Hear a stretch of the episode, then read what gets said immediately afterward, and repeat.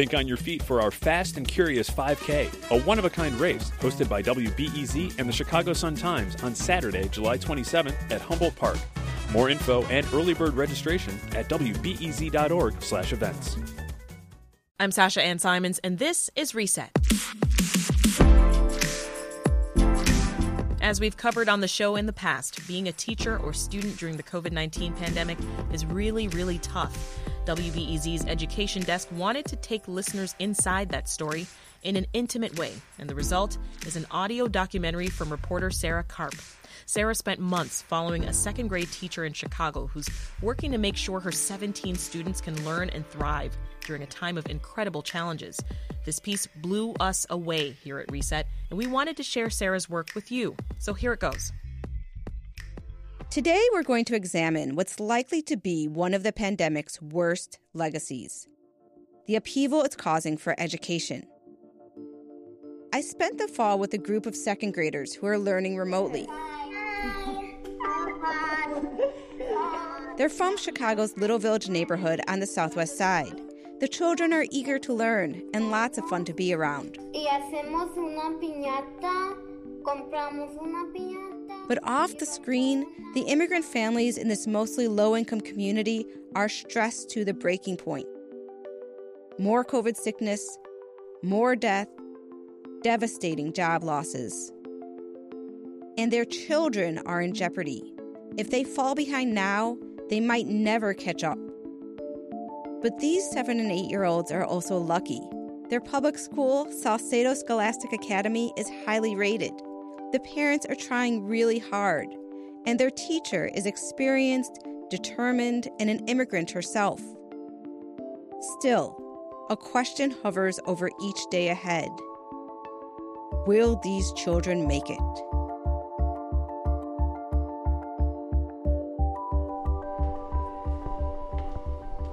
Olga Contreras walks slowly up the stairs towards room 215. She feels like crying. This is life. It's a cloudy, rainy first week of school. She could have taught from home, but figured even though it was remote, she'd be a better teacher from her own classroom. But now it's hitting her. Yellow plastic chairs pulled under empty desks, blank bulletin boards dotted with holes, baskets of books in the corner, waiting. She sits down at a table just two feet high, opens her laptop perched on some textbooks. Hola, ¿cómo estás? Hola, Anthony. Hi, Damien. Now Olga's spirits rise. The children pop, pop, pop into the virtual classroom. A little girl with wide red frame glasses, another with a bunny ear headband, a boy with chubby cheeks and spiky hair, and the one whose brown eyes sparkle in a dark room. His name is James and they see her, their teacher, with curly brown hair and dimples when she smiles. Uh-huh. 17 children, her smallest class ever. Olga is delighted to see one girl show up. Olga met her and her mom in person to show them how to log on. Deinica, ¿cómo estás? Bien. Eh, ¿Qué pasó? No, no te podías Logging on is only the first challenge. By the very next year, in third grade, if these children can't read well, studies show they could be in serious trouble. Though it's harsh to say, it's a predictor of dropping out, poverty, even ending up in prison. Another hurdle this is a bilingual class, so they have to learn English too. Should I say them in English or Spanish? What do you prefer, Heidi? Olga starts off slowly. For the children to move forward, she says they have to feel safe. We were deciding, we were predicting. So, this first week, Olga reads a story about a resilient little girl up against a lot of challenges. See, you were able to do it. Good job, Heidi. It's a jumping off point to get the children talking about times they were sad and how they got through it. Okay, Damien, ¿nos puedes contar tu historia? Yo me siento mal. Uh-huh. One boy says he's so sad that he can't go on the slides, but the playground's shut down. Olga suggests he imagine he's a scientist and create one himself. I hope you feel better. Bye, Jacob. Bye, At the end of class, one girl points her computer's camera toward a fish tank. Oh, I love those fish. Look at that. She's at her mother's workplace. This is good news. Before school started, the girl's mother came to Olga very upset, telling her the girl would be at home with someone who could not help her. Olga suggested childcare offered by the school district. She said, No, I don't want to send her anywhere because the virus, I'm, I'm afraid of it. I already lost two family members. Olga told her she had a choice. I said, You know what? It's up to us. What do we want? Do we want her just to be sitting in front of TV? So far, the mother is making it work. Many of the children have parents or grandparents sitting right next to them. But some are like the mother of this little girl, frustrated by having to take on school while worrying about sickness and keeping a job. Like the mother of James, the bright eyed boy in the dark room. At first, his mother refused to come by the school to pick up his workbooks. Are you saying on Monday I'm going to say, boys and girls, take the book out, and, and he's not going to have anything? She's like, yeah, Finally, the mother agreed, but when she came, she wasn't happy. Still, Olga thanked her and lavished her with compliments. She thinks the woman might be lonely and overwhelmed. Her husband works a lot and she's far from her native Ecuador. I know what the parents go through. I was one of them. She truly was. After class one day, Olga tells me how she traveled from Mexico as a young mother. She and her husband worked picking strawberries and later in a factory that made labels. She remembers how hard it was to be in a cold city far from home. There's a warmth and familiarity between Olga and the parents, but that bond means she takes the performance of her students personally. Olga doubts these children from poor immigrant families will be given much leeway if the pandemic leaves them behind. And she's already noticed something troubling. When she asks questions, they don't answer in full sentences, just one word. This class is going to need a lot of conversational skills. I was shocked when I asked to retell one of their stories. They couldn't. She attributes it to many things stressed out parents letting children watch too much TV and having too little conversation. In her culture, the Mexican culture, she says a lot of weight is put on respecting elders and on humility. In our culture, it's mostly commands bring the salt, do your homework, take care of your baby brother. Conversation skills are critical. They're the foundation of learning to read and write. Still, Olga sees this situation as an opportunity. Many parents divide school and home. Here, teacher, here, here, I'm gone, I'm out. So, but now we have an advantage. Now they have to do it because they're there. She has a plan to break through. She'll create projects parents can do with their children. Fun projects.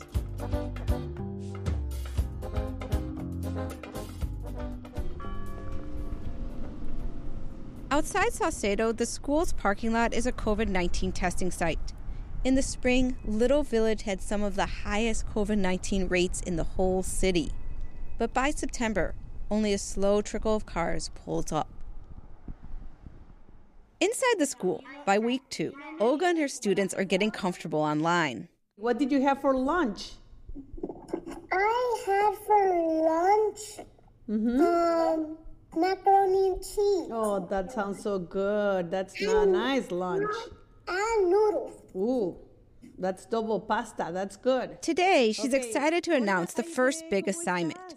With their parents, they will each make a poster celebrating their own family and culture. As she talks, she sees a boy named Mark with his fingers in his mouth. He's making a funny face. At other moments, he's rocking in his chair or upside down with only his stick legs on the screen. Pero recuerda que tienes que controlar Olga stops and tells him, You have to remember to control your body, face, and hands. No, me- no me duele, no me duele la muela, nomás She shakes her head. No loose tooth excuse. Distraes a toda la clase. You distract the whole class. Mark needs help staying focused, but remote learning doesn't allow for the subtle techniques that she'd use if they were together. Gracias. Okay, chicos. Olga moves on. Después, She shows the class her own poster as an example. primero en medio, en el centro de mi póster, está la fotografía. The picture in the middle is of her parents, her new husband, and her three grown sons, all engineers. They made it, she's telling the children, and so can you. The children are delighted to see Olga's family. Bien sola. Uh, mm-hmm. She tells the families to come by the school to pick up poster boards they can use for their own presentations. Bye. Bye, Itzayana. When the students are leaving, this happens. Ok, otra vez inténtalo. Eric doesn't know how to get out of Google Classroom. A ver, Eric, ¿estás solito en casa? No, tengo mis hermanos aquí. Olga asks him, Is anyone home? Eric says only his brothers are there. Olga tells him to move the cursor to the red dot and push it. Uh, Ya. didn't know how to get out. He was so scared. This is not unusual. Lots of brothers and sisters are taking care of siblings. Olga also notices something else about remote learning. For shy children, talking on a camera can be terrifying. It's the second week of school, and some boys and girls haven't said a word. James, the boy whose mother didn't want to pick up the workbooks, is one of them. He keeps his microphone muted. But today, his mother sends Olga a proud voicemail. He's like hearing his voice like for the first time. James is counting out loud. At this point, Olga is still optimistic that she can help her students make up for lost time fairly quickly. But you're gonna see this class in November, and it's gonna be like, com- you, you're gonna. It's, it's amazing how much the kids can, the potential that they have.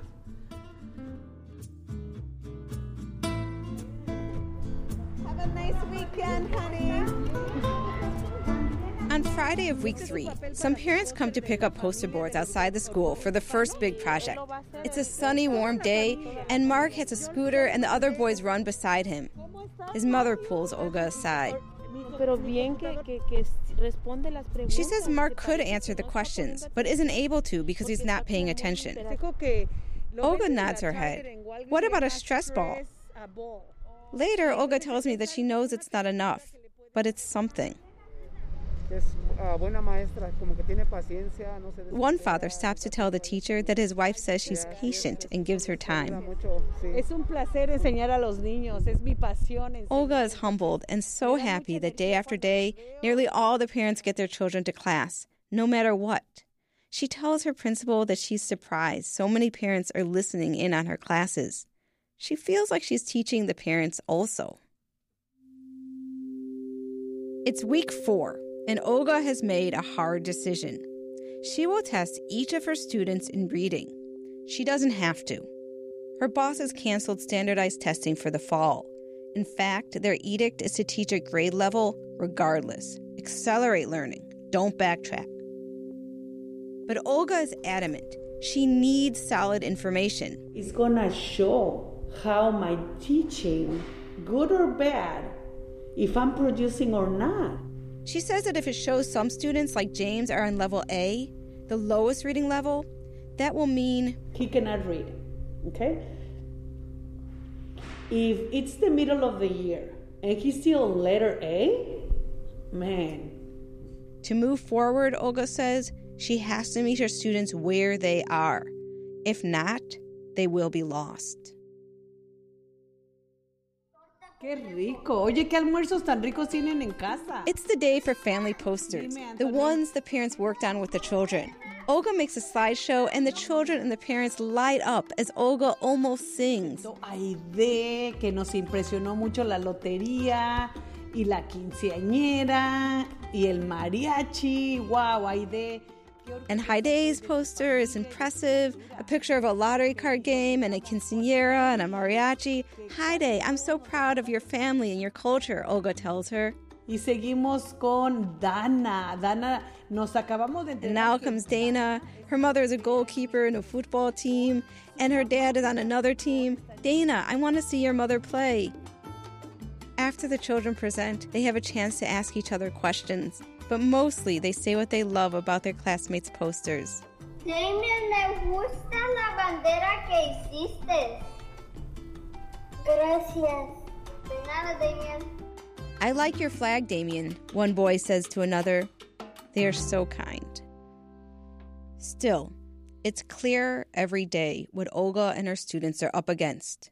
The little girl who's been going to her mother's office sometimes now goes to grandma's house where there's no internet. On cold days, some children appear on screen wrapped in blankets. Televisions are often blaring, brothers and sisters are running around or in their own classes. It's so noisy that Olga wishes she could buy them all headphones. Si tú no puedes este, escribir una palabra, One day, when Olga tells the students to write or draw a story, one little girl crumbles, tears falling down her face. ¿qué tienes? ¿Por qué lloras? The other students try to comfort her. They tell her, We are with you. No llores, todos estamos aquí. A man in the background also asks why she's crying, but he does not comfort her. Olga suggests the other students write a comforting word in the chat. She tells the girl to stay after class. Later, Olga tells me she suspects the child can't see well and might have a headache. It exposes another tension in online school. Olga often hears parents frustrated when their children struggle. One mother hit her daughter when she refused to speak up. Olga says she understands that these parents are desperate for their children to do well. Olga loves teaching science. Often, students who are not reading or writing well wow her with their observations. The first unit is about habitats. One day, she plays a video about trees. She's going to show how seeds travel. I want you to get a piece of paper, a sheet of paper, okay? Olga's pleased that she can get the children engaged, just like in a regular classroom. There you go.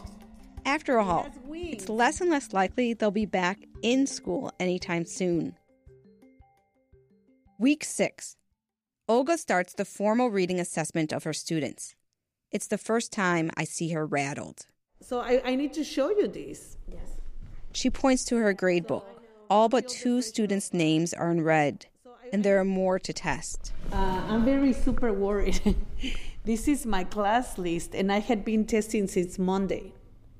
But all the letters in red are at high, high risk. Oh. So, so far, look at that. The next day, she tests two little boys. One of them is James. She asks him to read a book to her. It's a level A book, the easiest. Ujú. Ese Me gusta.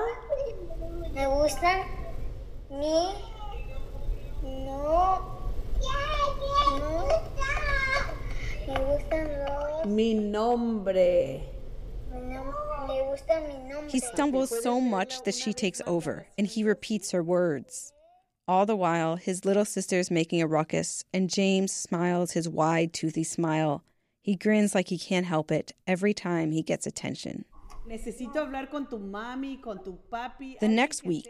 Olga calls a parent meeting. It's about the reading test results. Ok. Bueno, primero que nada, les Olga says the meeting is going to be short but important. She Ah, tells them that the 17 students in her class were very affected by the pandemic. And this is what she wants them to hear. Not one child is where he or she should be in reading. Cero, cero. Usualmente tengo ocho, diez niños. In most years, she has eight or 10 children at or above grade level. This year, she has none. esta vez cero. But she pivots immediately to how they'll confront this. She'll create small groups where children can get individual attention based on how they learn.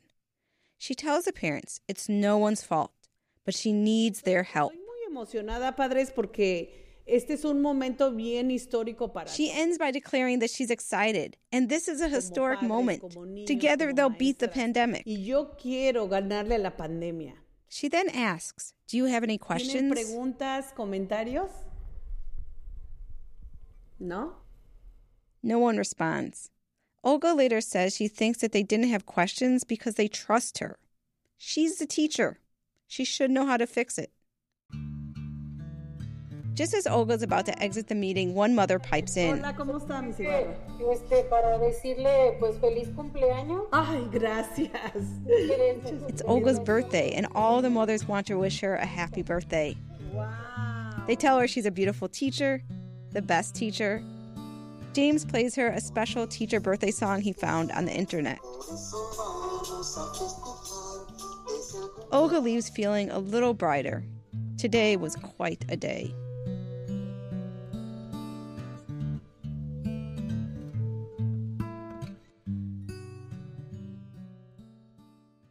Olga is ready to launch into her plan to help her students catch up.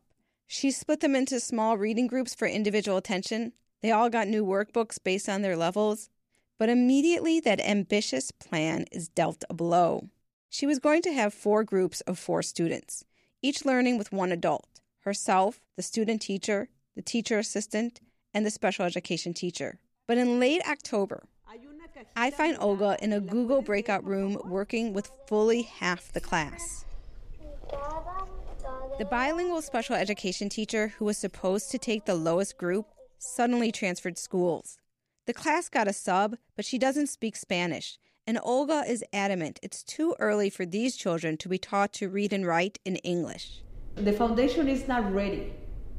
They, they will get the English as a second language when we're doing science, social studies, because once they set up the foundation of the Spanish, it's amazing how the brain just transfers. And Olga knows it could take a while to get a replacement, let alone one who speaks Spanish. Chicago Public Schools is still trying to find 260 special education teachers this year. Despite all this, at the end of the quarter, Olga is hopeful. She points to the little victories, like the one that happened when she made a book into a little play. No me comas, señor león.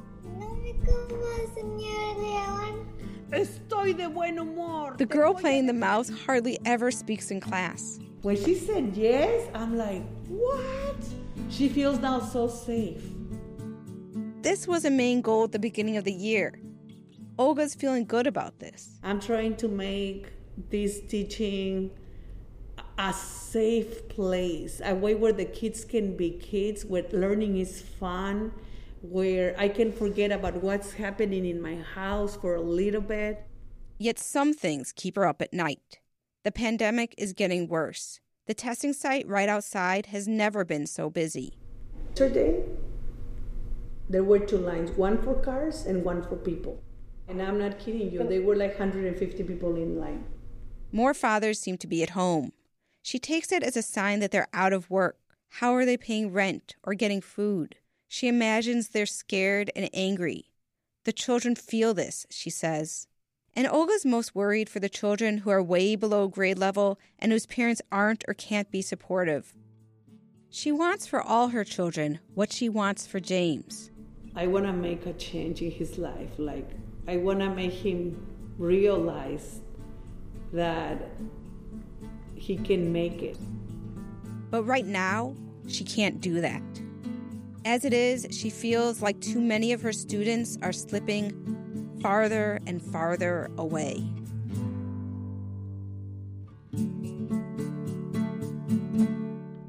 Sarah, thank you so much for letting us share your powerful reporting. Check your feed Sunday morning for our latest COVID-19 Q&A with our regular guest, infectious disease expert Dr. Mia Taormina. Thanks for listening. For more reset interviews and the occasional special from the WBEZ newsroom, please subscribe to this podcast and leave us a rating and a review. That helps other listeners find us. I'm Sasha Ann Simons. Thanks for listening. Thanks for listening to the news live on WBEZ and NPR. The WBEZ stream sounds great in the kitchen on your smart speaker and anywhere on the WBEZ app. Listen every day.